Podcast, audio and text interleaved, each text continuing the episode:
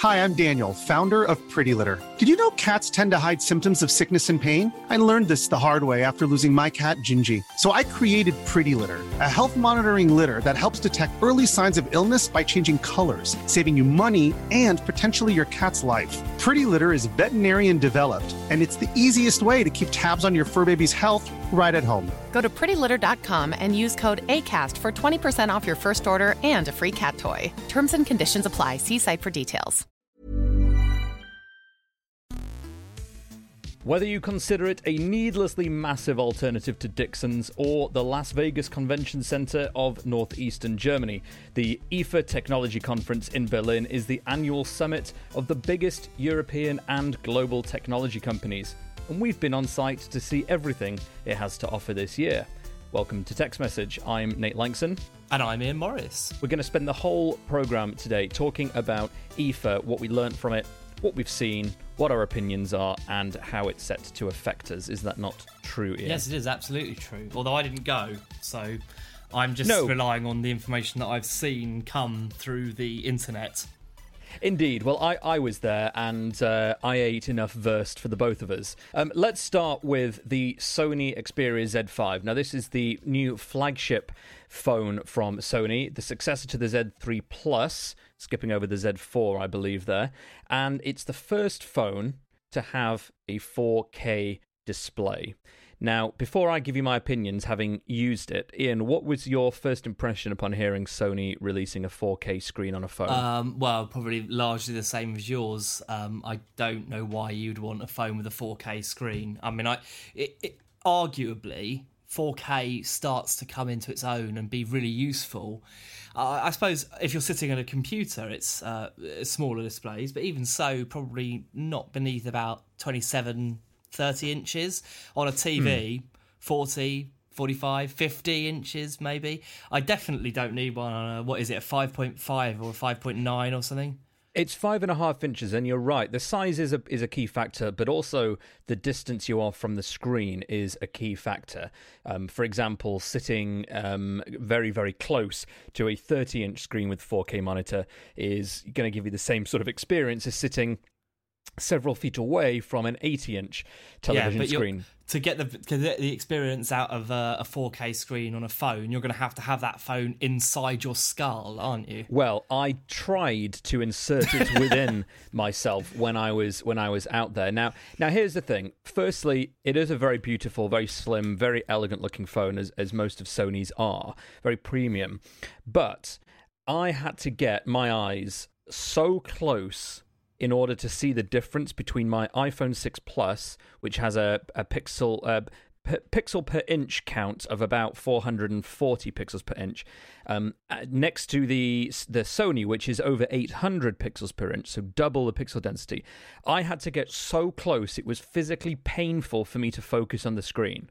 However, I will say this that I could tell a difference, most notably on text. Like, no, even when I was painfully close to the screen, you cannot make out pixels on the text. Now, whether you need that is obviously a fairly subjective and and b definitely up for debate. Um, but but I can at least say that in person you can tell a difference if you get close enough and if you look at the right bits. The problem is is that from a standard usage, I could not tell a difference. And it struck me that given that Sony was saying, we're going to have this phone that's going to have two day battery life, this is great, it just made me think, what if you lowered the resolution of the screen down to, you know, what it was before and allowed that screen to benefit from the battery innovation you've got? Maybe you would get that to over two days or at least two days during heavier usage. And that was the number one question I had about this, which is otherwise a very nice phone, but the 4K thing is what everyone's shouting about, as well as the camera, which allegedly is a lot better, but we haven't had the chance Also, yet to test that. Um, this time last year, Sony were telling us that uh, the big selling point of the Xperia Z3 was that, um, well, not the big selling point, but one of the big selling points was that it had long battery life, and the reason it had long battery life was that it only had a 1080p screen, and uh, and and they, again it launched the Z3s just before, no Z3 Plus, sorry, uh, just before um, IFA and uh, again told us that it was a 1080p screen because it saves battery. So I don't know. I think I think you know they've got to differentiate themselves, and that's what they're driving at, really, isn't it? So it definitely is, and the key thing they're pushing for here is is is imaging and uh, in in both of its guises, both as a camera and as a display. The problem is is that I just don't know the 4K display yet offers enough to enhance the photography experience and the camera you could arguably put in a phone that doesn't have that screen and and maybe saves on battery life or even price because I've seen prices for the top end version of the Z5 to be over 600 quid you know more expensive than the than the iPhone 6 Plus which is one of the most expensive phones on the market. Let's talk about something you want to raise Ian. Panasonic's 4K OLED television. Panasonic shut down Plasma a while ago, um, and even I think uh, ditched LCD uh, internal production of its own, I think. And the idea was always that it was going for OLED as its uh, sort of vision of the future, which makes sense because the company's heritage is in emissive displays, which means they glow rather than they need a backlight. Um, and so OLED makes a lot of sense. And so they've announced this 4K OLED TV that apparently um, may retail, it's 65 inches, may retail for around £8,000. Um, mm but it sounds from the people who've seen it and have uh, been talking about it, it sounds like it might have just nailed the the, the technology completely. Uh, hdr capable um, and you know 4k which is really remarkable. So uh, exciting exciting times. Um, yeah well, i saw this I, I thought i saw this at ces at the start of the year.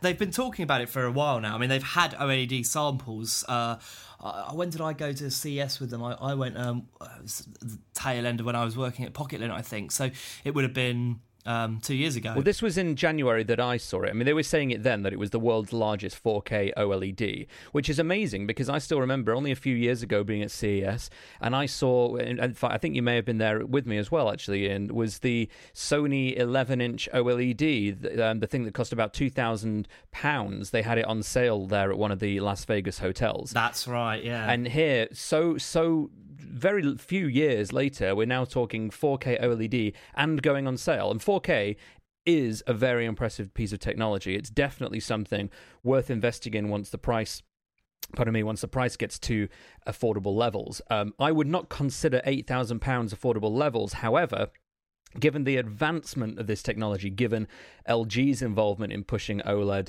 that you know the, the, these prices are going to come down probably you know fifty percent every year. You know, if we're talking eight grand this year, wouldn't surprise me if we see four grand next year. Um, and, and once the panels themselves become cheaper to produce, we're going to see a much wider range of companies offering these for even less money. So I think we're at the beginning of affordable 4K OLED, at least by the looks of it. Well, there's also um, Panasonic t- told me um, when they first announced they were going into OLEDs that they had their own proprietary technology for making OLEDs uh, that was going to be a lot cheaper and would um, would would bring OLEDs down to at the time they weren't affordable at all. They are they are much more affordable now, um, but it, they said it would uh, it would reduce the cost, um, and they have some sort of printing technology. So it, I think their idea was that they were going to print them much like a you know a des- an inkjet printer works.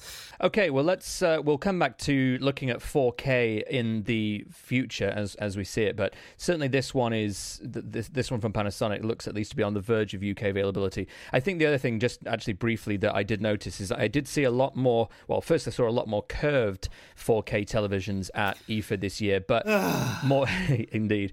But uh, although I, I I support that grown, despite being somebody who has bought a curved gaming monitor. Ah, well, it's a bit different for a monitor though, mm. because you're sitting again. It comes down to the, the, where you're sitting. I mean, you know, you've got a bit. How big's your monitor? 35 inches, yeah, exactly. So you're sitting a meter most away from a 35 inch monitor. To have it curved means you get a little bit more in your peripheral vision, doesn't it? So it makes some sense. Um, TVs, what you're really doing with a curve is you're reducing the viewing angle. I mean, it's probably not true for LED, but if it's an LCD, you're reducing the viewing angle for people who are not sitting dead on, and it doesn't make any sense. Um, I've I've seen uh, I've I've used Samsung's LCD curved and I've used LG's curved uh, OLED, and they're both brilliant. Um, but I don't think I would rush to buy one um, is in a normal lounge. What I did see, aside from the curved. Uh, uh, models is HDR. Now, I've seen a few HDR televisions now, which although not identical in principle to HDR photography, which uh, essentially takes a, a low exposure, a, a, normal exposure, and then a slightly overexposed picture at the same time, or, or, nearly at the same time, combines them together to offer a more realistic representation of lights and darks in an image. What HDR TV does is still try and present more realistic lights and darks and color saturation in a picture. And I saw two or three different side by side comparisons from the likes of Sony or, um, you know, Samsung, the big the big guys at IFA this year. And although you can immediately tell the difference, it is so clear that it's going to be a purely subjective opinion as to whether one is better than the other because you could argue the task. I, in, in, blacks, I actually think I preferred the non HDR version because mm. I thought that the HDR version in certain areas actually looked a little bit washed out. Well, that's inevitable, isn't it? Really, yeah. because what you're doing is you're giving more more stops of light, um, so it's it's going to wash out the blacks a bit unless they go through in post production and do something to stop that from happening. Yeah. Uh, but yeah, I, I, mean, I really like the idea of HDR um, because I because I, I the example I always use is you're going to you're you're, you're sitting in a uh, a room and you're looking out of a window, and with the human eye, the room is exposed correctly, and what's out of the window is exposed correctly. But with uh, a video camera, you have to pick one. You have to pick internal or external. But obviously, if HDR gives you the opportunity to not do that, it it, it it's probably not best used when it's completely dark or completely light. It's probably better used when you're just doing something that the, you take for granted in normal vision. Um, you know, like clouds in the sky, whilst retaining detail in people's faces and stuff like that. Um, so you know, I, I, can see the advantage of it. Again, um, it's important with HDR and and HFR, you know, high frame rate. Um, these are new new technologies that have just arrived, and um, you can't expect videographers and the like to get this right immediately. It, takes a lot of time and and practice. And I've always been a I'm a big proponent of high frame rates because, um, especially if you're doing web video or something like that, um, you know, people need to get over the fact that things need to look like film because um, that's frequently not the best way of shooting things. Hmm. Sometimes mm. it is. Um, but when I shoot a video of a phone, I always go. I always shoot for the highest possible frame rate I can get on the camera because, um, you know, I think it looks a lot better. The the other thing that's worth noting from my my tour of IFA is that while HDR is clearly something manufacturers are very interested in, it does not come across as being a big push in the same way that 4K or even curved screens are when we think back to how t- uh, televisions were the likes of CES and, and IFA yeah. for a while, and it was 3D, 3D. Sort of, you were almost exhausted by the word, the term 3D coming out of any of these shows. That's exactly was, how I felt. Actually, you you really nailed that. It was just exhausting, wasn't it? It's it's it's it really is. But HDR sort of it felt like a light touch at least this year from the manufacturers. It didn't seem to be as heavily forced down throats as as previous technologies. Let's be honest, mate. It's not going to sell any TVs. It's it's something that um, will be useful used in the right way. Um, but it, it isn't going to. It's not going to tell people. You know, people are not going to go. Oh, well, I better get rid of my old TV. I better get this new HDR TV. It, it, it's just not going to work like that. It's a nice thing to have in an arsenal of of toys, if you will. Mm. Um, and Netflix and Amazon Instant Video are the two for two companies doing it first. So again, you know, you've got to be part of that online streaming club to even get close to testing this kind of technology.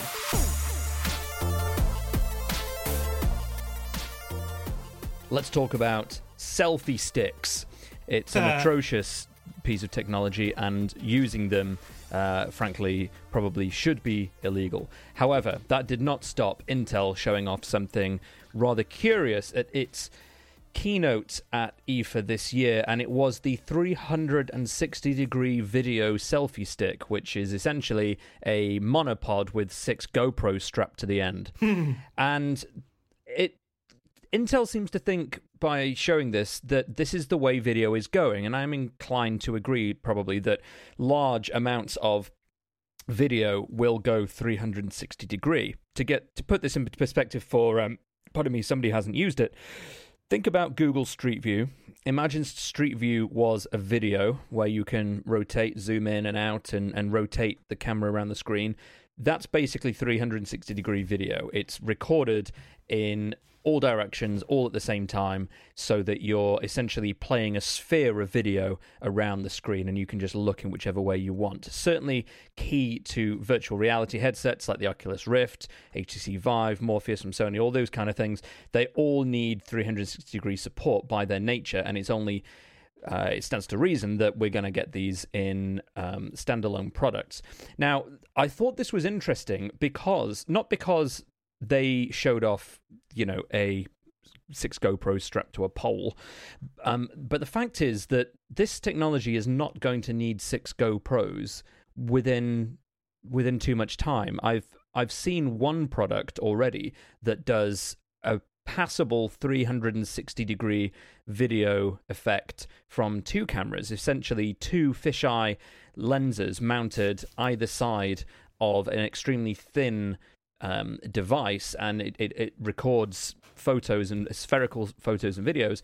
It's probably not unreasonable to think that within 18 months or so to two years, we're going to have phones that have these types of cameras on them. And that made me both terrified in the context of the selfie stick, um, or, or, what I consider the uh, narcissism pole, or um, you know, or, or something else. And Ian, what's your what's your view? Well, um, I I love VR. Actually, I'm surprisingly into it. Um, and one of the things that I didn't love was the quality of 360 degree video. Um, and this is where things start to get difficult because in order to shoot uh, video like you're talking about that surrounds you completely, you have to have really high resolution because otherwise it looks awful in front mm. of you. And, oh yeah, um, these were 4K. I should point out these were. Yeah, and how did you find it looked? Well, it was being shown on a screen uh, rather okay. than in any kind of uh, close-up setting, mm, but it yeah. did certainly look good. You know, it looked yeah. it looked decent. Um, yeah, I mean, there's a lot to be said for the you know the, the kind of screens used and all that kind of stuff. Um, uh, the, you really it's all about resolution. I mean, it, photos work really well because obviously pho- photo resolution is much less limited than video is. Um, and, uh, and one of my favorite favorite things about the um, the Galaxy Gear VR was the ability to um, go and stand on Mars and look around because mm. obviously the the rover has been taking Curiosity has been taking all these wonderful panoramas, um, and you can go to Mars. I mean, it is stunning. Um, but video is so much harder to do. Um, obviously, you're talking about shooting, you know, 25, 30, 40. In fact, really, you need some pe- people who I've spoken to about VR say you need six, 77 frames per second or something to have smooth VR. Um, and so you're talking about having to shoot that at 4K or above. It's really hard to do. And I, I you know, a couple of GoPros aren't going to do it. Um, no, a um, couple of no, no, definitely, definitely not. But I think you know we're talking. Intel was showing this off, I think, to show the power of um, its new chips that could, yeah. uh, you know, stitch together six 4K streams simultaneously without too much graphical horsepower. But it, but it does seem to be the way that the industry's going. And and even if we're not talking six 4K cameras, certainly two you know, we already have 4K cameras on mobile phones and have for for a year or two. It's only a matter of time before, at the very least, we have lenses that that clip over these phones to allow us to take 360 degree videos on our phones and, and that's what i think is interesting. Youtube is supporting 360 degree upload already um, and i've seen a number of uh, uh, lens manufacturers at IFA that were selling or showing off rather their sort of cl- very high end all glass premium lens attachments for iPhones and Android. And it's, I don't know, it, it strikes me that this is a trend that's not far away. I can certainly see the usefulness, if not 360 degrees, certainly these kind of um, very high width, um, very wide lenses and uh, and video effects. So we we shall we shall come back to that. I will say one thing. A, a few weeks ago, I was in New York and went to buy a, a pair of shoes from a, a, company called Tom's, and uh, crossed town to go and, and, and find them. And they've got this this rather rustic and, and quite nice little shop. And in the shop, they had a demo area with an Oculus Rift, which I thought was a little odd for a company that sells shoes. But it, but the company has this program where when you buy a pair of shoes, they give a pair of shoes to um, sort of needy children and families in places like Argentina and and developing uh, nations. And they'd done this video to sort of show what it was like on a day where they go and deliver a lot of these shoes. And they'd done it in 360 degree video, and you could ex- you watched the video by putting the Oculus Rift on, and as it was playing, you sort of felt like you were there and you could turn your head and look at this video. And it really was very compelling. I thought it was fantastic use of technology but you know good promo for the company but i could definitely see myself wanting to be in sort of like david attenborough like environment and you know away from the the selfie stick problems, I, I, I, can think, well, this is a technology I would love to see exist. Um, you know, even if it was something like you're watching it on, on television and you're controlling the perspective of the viewing from a tablet or a phone, and as as the film is playing or the documentary is playing, you can swipe around on a tablet, a second screen, and um, and, and look all around you. I'm thinking this is something I'd very much love to see more of, and hopefully it's something we, we will. Let's move on and talk about the miniature wrist-mounted elephant in the room, smartwatches. now this is the this is the one to watch. This is the trend. Oh, Nate. Sorry, this is. There is no excuse for that. I, I have to say I did that on the telly actually the other day. I, I used that. Immediately, immediately wished I hadn't, um, but apparently that hasn't stopped me from doing it again. Let's talk about smartwatches though, because they were everywhere. I mean, you know, it was it was smartwatch, smartwatch Wurst stand, smartwatch, iPhone, iPhone case, smartwatch, smartwatch at IFA. Um, case, case, case. Yeah. Depending on depending on where you were, smartwatches were everywhere. You know, Sony, Samsung, Acer, LG, Asus, um, Motorola, Samsung, Huawei. I mean, TomTom. Like you name a technology company, and you can pretty much get halfway to naming a, a, watch product. The uh, the manufacturer being the first fifty percent, of course. The, the the the product being the second. I'm sure that was clear. If not, it should be now. But Ian, we wanted to talk about a few, didn't we? we want to pick out um, some. I wanted you to yeah. start with the the Galaxy Gear S2. Well, it's not Android Wear, is it? No, it's Tizen. Which actually I don't think is going to be a big problem. I mean, um, they've they've already announced, haven't they, that it will have support on all what Android watches, which is a new thing for Samsung. Previously, it limited that to only its own uh, phones, which is just silly. Isn't that a bit uh, weird coming during the week that Android Wear became compatible with iOS? Yeah, I, I, no, it is absolutely weird. Um, but I, I mean, th- there's absolutely no reason that um, Samsung couldn't add add its own support in for. Um, for for Tizen into iOS if it really wanted to. I mean, obviously Apple doesn't have a problem with it, and I'm not surprised by that because they're probably just sitting there going, "Well, they're not selling any watches, are they? So it doesn't really matter if we let them on our platform.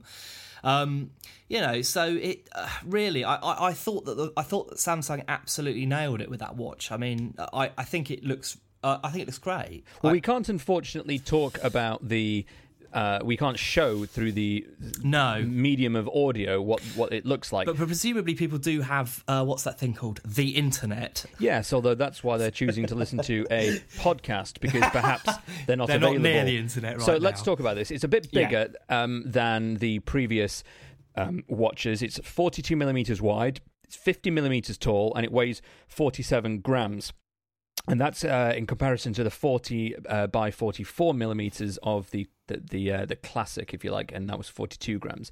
It's waterproof, no, water resistant. Sorry, it's got a bit of a new look and feel. It's it looks a little bit more like an actual watch, and it's got some interesting specs. Like it's got a one gigahertz processor, four gig of onboard storage. It'll play MP3 AAC OGG, obviously, um, they reckon Samsung says two or three days of battery life, which would definitely be an improvement from the Apple Watch.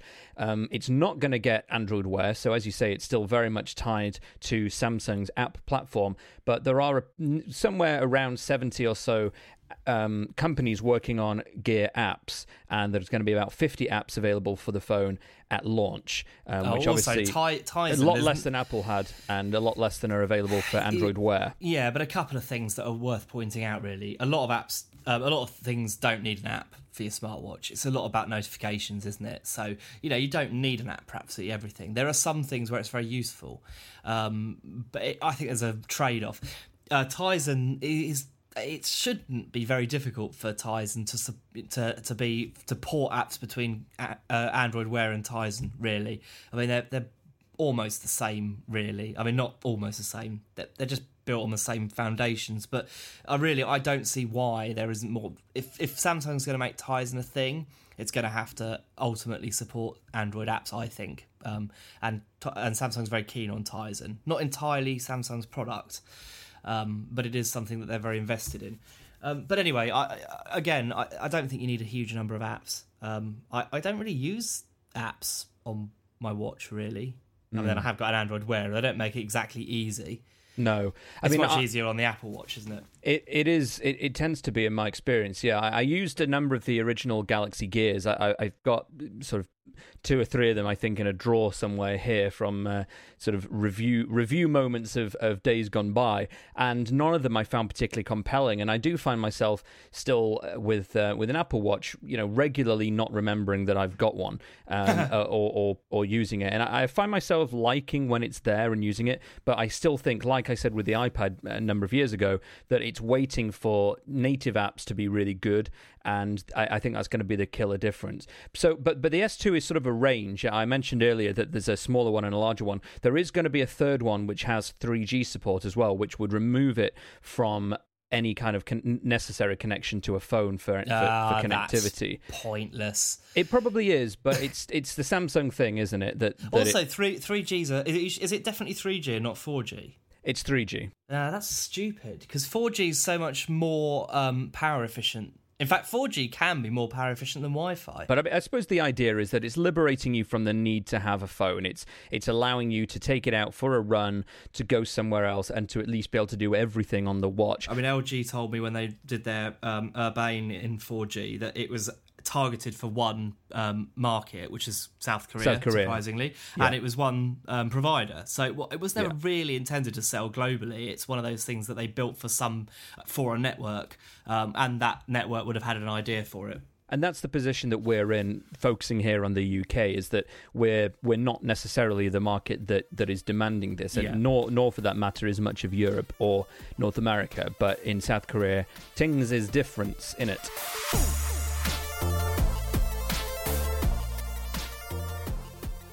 That is IFA. Um, but the last thing I wanted to get to before we go to uh, a little bit of feedback that we've got at the end of the show is um, I wanted to talk about light bulbs. Philips being a manufacturer of, of light bulbs and, and light t- technology in its hue range is in a really difficult position. And this is how the conversation started when I was speaking to them at IFA. Because I'm the sort of person that will spend money on things that I don't necessarily need, but that I know will make certain aspects of my life a little nicer or more convenient, um, as, as do a lot of people. But light bulbs are never the things that anyone really thinks about, other than if you're building your own home. And with that in mind, I spoke to a gentleman called George Yianni. I'm the head of technology for home systems at Philips. We're talking about light bulbs. I think this is the first genuinely interesting conversation just before we started talking uh, about light bulbs that I've ever had. And we're standing in front of a demonstration of uh, Philips Hue. It's a range of colored bulbs connected via an app. I can control lamps from uh, home or away from home. And it's very compelling and very interesting. The question I have for you to begin with is I was just about convinced to go and buy a new lamp and go and buy a Philips Hue. Then I discovered that you do need a hub that costs 200 pounds or 200 euros uh, to network these before you can get in, in that space. That fit, to me feels like a roadblock, and I'm curious if it is perceived as you by you as, as, a, as a roadblock that you could understand. In the end, it's all about giving people the ability to easily control easily control their lights in a new way so they get more value out of it. Now, whether there is a, a hub or not a hub, um, I think for most consumers doesn't actually matter. The question is how easy it is to set up. And the reality is actually by having a hub, we're able to offer more valuable functionality and make the setup easier than if not. There are systems out there which don't need this hub, but then you can't control them when you're away from home. You can't have things like timers or interactions with physical switches. Um, and this is all the things that it's enabled by having a hub. In the end, we sell starter kits, which are three light bulbs and a bridge. And how much does a light one of the bulbs cost individually? Yeah. So the we have a range of different bulbs. The ones which do all colours are 60 euros, uh, 50 pounds each, uh, and we sell three of those and a hub for 200. We also have white only bulbs, um, which are 20 euros or 17 pounds, uh, which are then more affordable and just do dimming which is fine for many areas of your house, but if you really want to do the, the rich decorating your home with light, creating different ambiances, or take advantage of the biological impact the light has on your body, then the colored bulbs are for you. To continue the, um, going over again a, conversation I had with a colleague of yours uh, just a few minutes ago, um, I, I was telling her a fascinating story about um, a few weeks ago, I went down to a local Morrison's supermarket. Yep. I needed a new light bulb, and I decided, you know what? No, I'm not going to buy a standard cheap crappy light bulb. I'm going to buy a nice LED one. It cost me about 11 pounds, Morrison's own. I'm not sure what the lumens measurement was, but either way, I'm very satisfied as far as bulb shopping goes. What, what is the roadblock between me buying that and being happy to spend quite a lot more money on that single bulb and buying something like this because it feels to me like there's a disconnect between uh, what people perceive that they need and what people see every day out and about in a somewhere like Morrison's uh, and see on a shelf. Like, I don't, I don't know if I see kits like this on a supermarket light bulb shelf, and I'm wondering how you address that as a problem. Yeah, so I mean, I think you hit the nail on the head. The, the real issue we have is awareness. And we've been trained for the last hundred years to expect nothing more from a light bulb than on and off, and to only worry about it when it breaks and we need to find a new one. Now, actually, you know, we think light can be a much richer part of what you're doing in your home. And if people were able to realize what it could do, that by buying a light bulb, you're not just buying a source of light, you could also be buying a home security solution. You could be buying a study aid. You could be buying you know, an alternative to a display cushion to make your home more beautiful. I think that is what is going to push people over the edge, but it's all about awareness. And the reality is, supermarket shelf, where you're going to be buying these bulbs, there's not a great way of telling the story that actually lighting has changed. And that's why we're not selling it in these places at the moment because we can't get the message across. It's such a fundamental transition from what a light bulb is. Is that something we can see changing in the future? Because that seems like, like almost, that's the answer. Is make people more aware that there is now an ecosystem around light bulbs and that you can genuinely have an interesting conversation about light bulbs, which for people like me is not a common occurrence. And yet, I'm going to call your bluff and I'm going to buy a set. I'm going to try a set out because I can see the value. But it's for me as a as a geek with money to spend on stuff like this that technically I don't need but do benefit from if I invest in it. It's taken me a trip to a trade show to be convinced that it's something I should uh, look at, and it feels like it's got to be a no-brainer that there's got to be better in, in-store promotion for this sort of thing. Yeah. So, I mean, absolutely, our number one goal at the moment is to create this awareness. And we're doing that with a lot of different retailers um, in the UK and abroad where we can really have interactive demo experience, rich content to really explain the added value that lighting can have. Um, I think there's a lot of other companies talking about the smart home, and they're doing a bit of a disservice in some senses because they're making it all about controlling things with your smartphone. And if I try and sell you, here is a bulb you can control from your smartphone, I think that is immediately making it a more geeky, technology focused product. When the reality is, we're transforming the role of a light bulb in the home. You don't have to interact with a smartphone. We also have physical switches. You just give yourself the ability to have more rich control of lighting. It's not on and off anymore. You can transform the look of your room from a romantic dinner place to a cozy atmosphere to watch TV to somewhere to get some work done. Um, and that's the message we need to get across. So that was George Yianni, head of technology at Philips Light Home Systems. Now, Ian, I know that you are, like me, someone who can be made to be interested in in light bulbs. So, well, here's the thing, though, mate. I'm already like well into my light bulbs. So I, I, LEDs couldn't come quick enough for me um, because I I mean I, I, I just hate those energy saving bulbs, the fluorescent based ones. I, I despise them and I, I refuse to use them ultimately because I just find the light from them is almost universally bad. I, I know they've improved a lot over the years, and um, and and the modern ones are very good, and they turn on very quickly now. But LEDs, you know, immediately on, much more customizable range of colors, um, the opportunity to have a smart light bulb that enables you to you know network several of them via a hub or not via a hub. You know, I, but this is, I, this is the I'm thing that. I was. This is the thing I was talking to George about is that you know part of the issue for me is that you know if I want to invest in this, it's not just a simple case of okay, well I'll buy one of the light bulbs for twenty pounds, twenty euros, whatever they are, and sort of get into it that way, which I think would be the the the best way of, of introducing people to it because you can see that on the box in Morrison's standing there saying control this light bulb from your phone. You know, it would be difficult to do that, admittedly, but you could do that via Bluetooth. It'd be very practical in a single and there room are people setting. that I've done bulbs that do work Yeah. that way. But this, but the, the you know the the the obvious way into this, and on a on a more realistic scale, is you buy you spend two hundred pounds, two hundred euros on a hub. You get three bulbs. You can update the software to these. Um, you know, after the fact, but it's still quite a large investment. And I think, you know, saying to anybody at this point, still two hundred pounds on these hubs, even if it does include light bulbs, is is a big ask. And it's it's I think at this point it's even it's too much for me to to want to really feel comfortable plumping down. But if we got rid of the hub and we have these bulbs talking to each other as in Well, a we- mesh yeah, network, absolutely. then that strikes me as the better way in. If it was possible to do that, because then you can literally put a bulb in a shop that says this light bulb works with your phone, and that's a lot more compelling to slowly start investing in. Other than you not only need this, but you really need to think about buying a hub or several of them, or you know whatever else. Even Well, though it's I possible. Yeah. Um, uh, what, one thing I was going to say that I think might tip it, and I, I've not been a big proponent of uh, Apple's HomeKit, um, but I do actually have a feeling that they that they could be a part of the revolution here because. Um, we need a standard, so that that's the that's the crux, isn't it?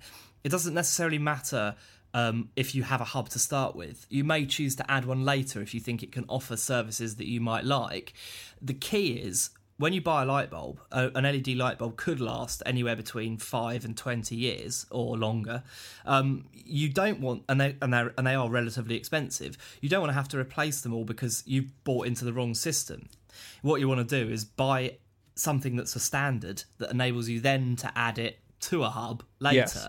And the thing is, though, mate, just to interrupt you slightly, is that Hub is the key here because there's lots of discussion about the next Apple TV is going to be that the Apple TV becomes almost the hub for HomeKit in the home that connects these devices together. But similarly, on I went to Samsung's stand for a little while at IFA, and they had their new Smart Things hub, and hmm. that is an open standard now. Smart Things it works with the likes of Philips Hue, for example. It works with you know Yale locks and Honeywell uh, thermostats and things like this. It works with iOS. It works with HomeKit, Android. Like it's a weirdly open system um, for Samsung. But again, the hub is the key to this, and I, I'm with you. And I sort of think I the hub to me stands as the problem. It feels like there should be something else that is the hub. The hub should be a mesh network. Every device should, in it, in a sense, should be a hub, if that is possible in some way.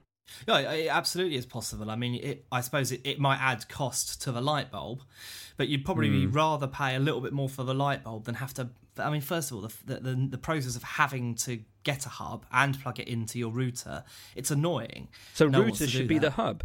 Routers uh, should be a well, hub. The yes. hub, maybe the hub technology is what should be open because Yeah. then any device manufacturer can bake it into their into their products as a selling point. I mean, I could Or see this. every light bulb is the hub.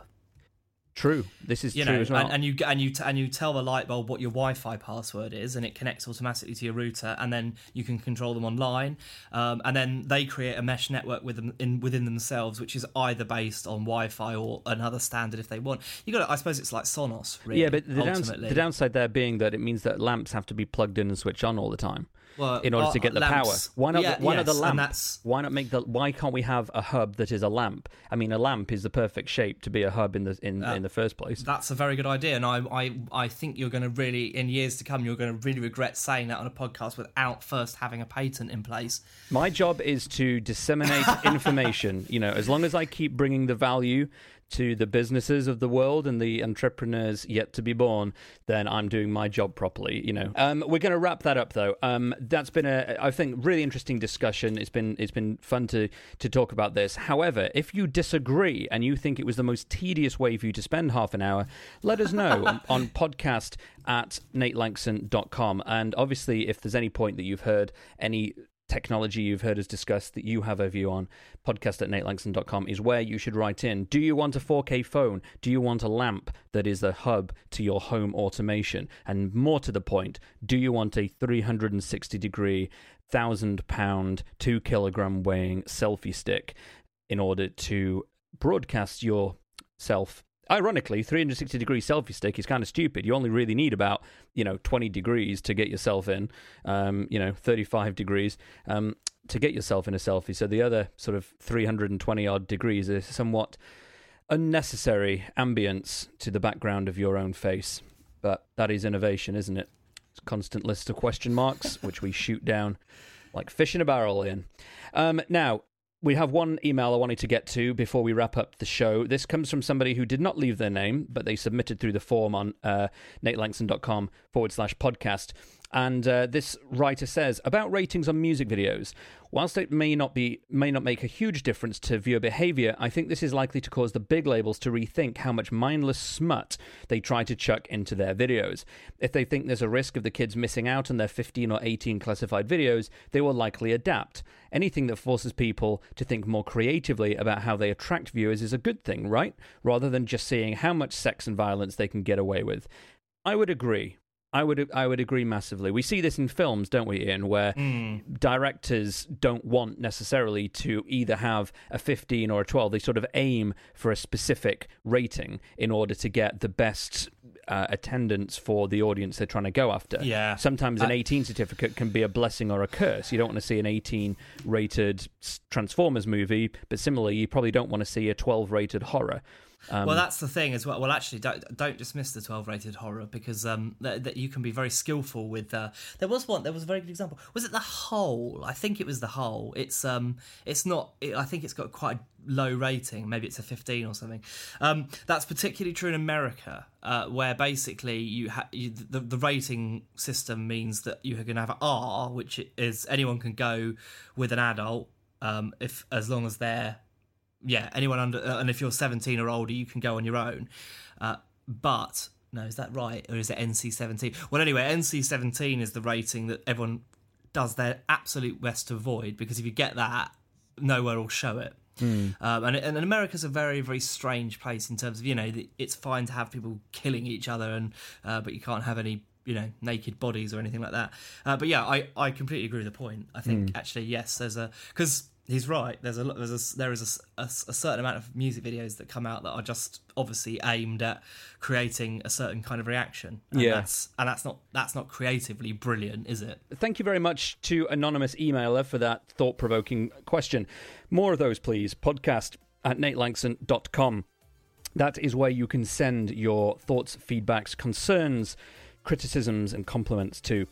For next week's show, where we will undoubtedly be discussing the reveals from Apple's September 9th event iPads, Apple TVs, the next generation of HomeKit, iOS 9, next Mac OS 10 version. Like, what, what possibly could we be excited by? Well, we'll find out in a few days, and you'll hear our views on the podcast in a week's time. Thank you very much, Ian. See you next week, folks. Sorry, I don't know where that voice came from. Brilliant, Nate.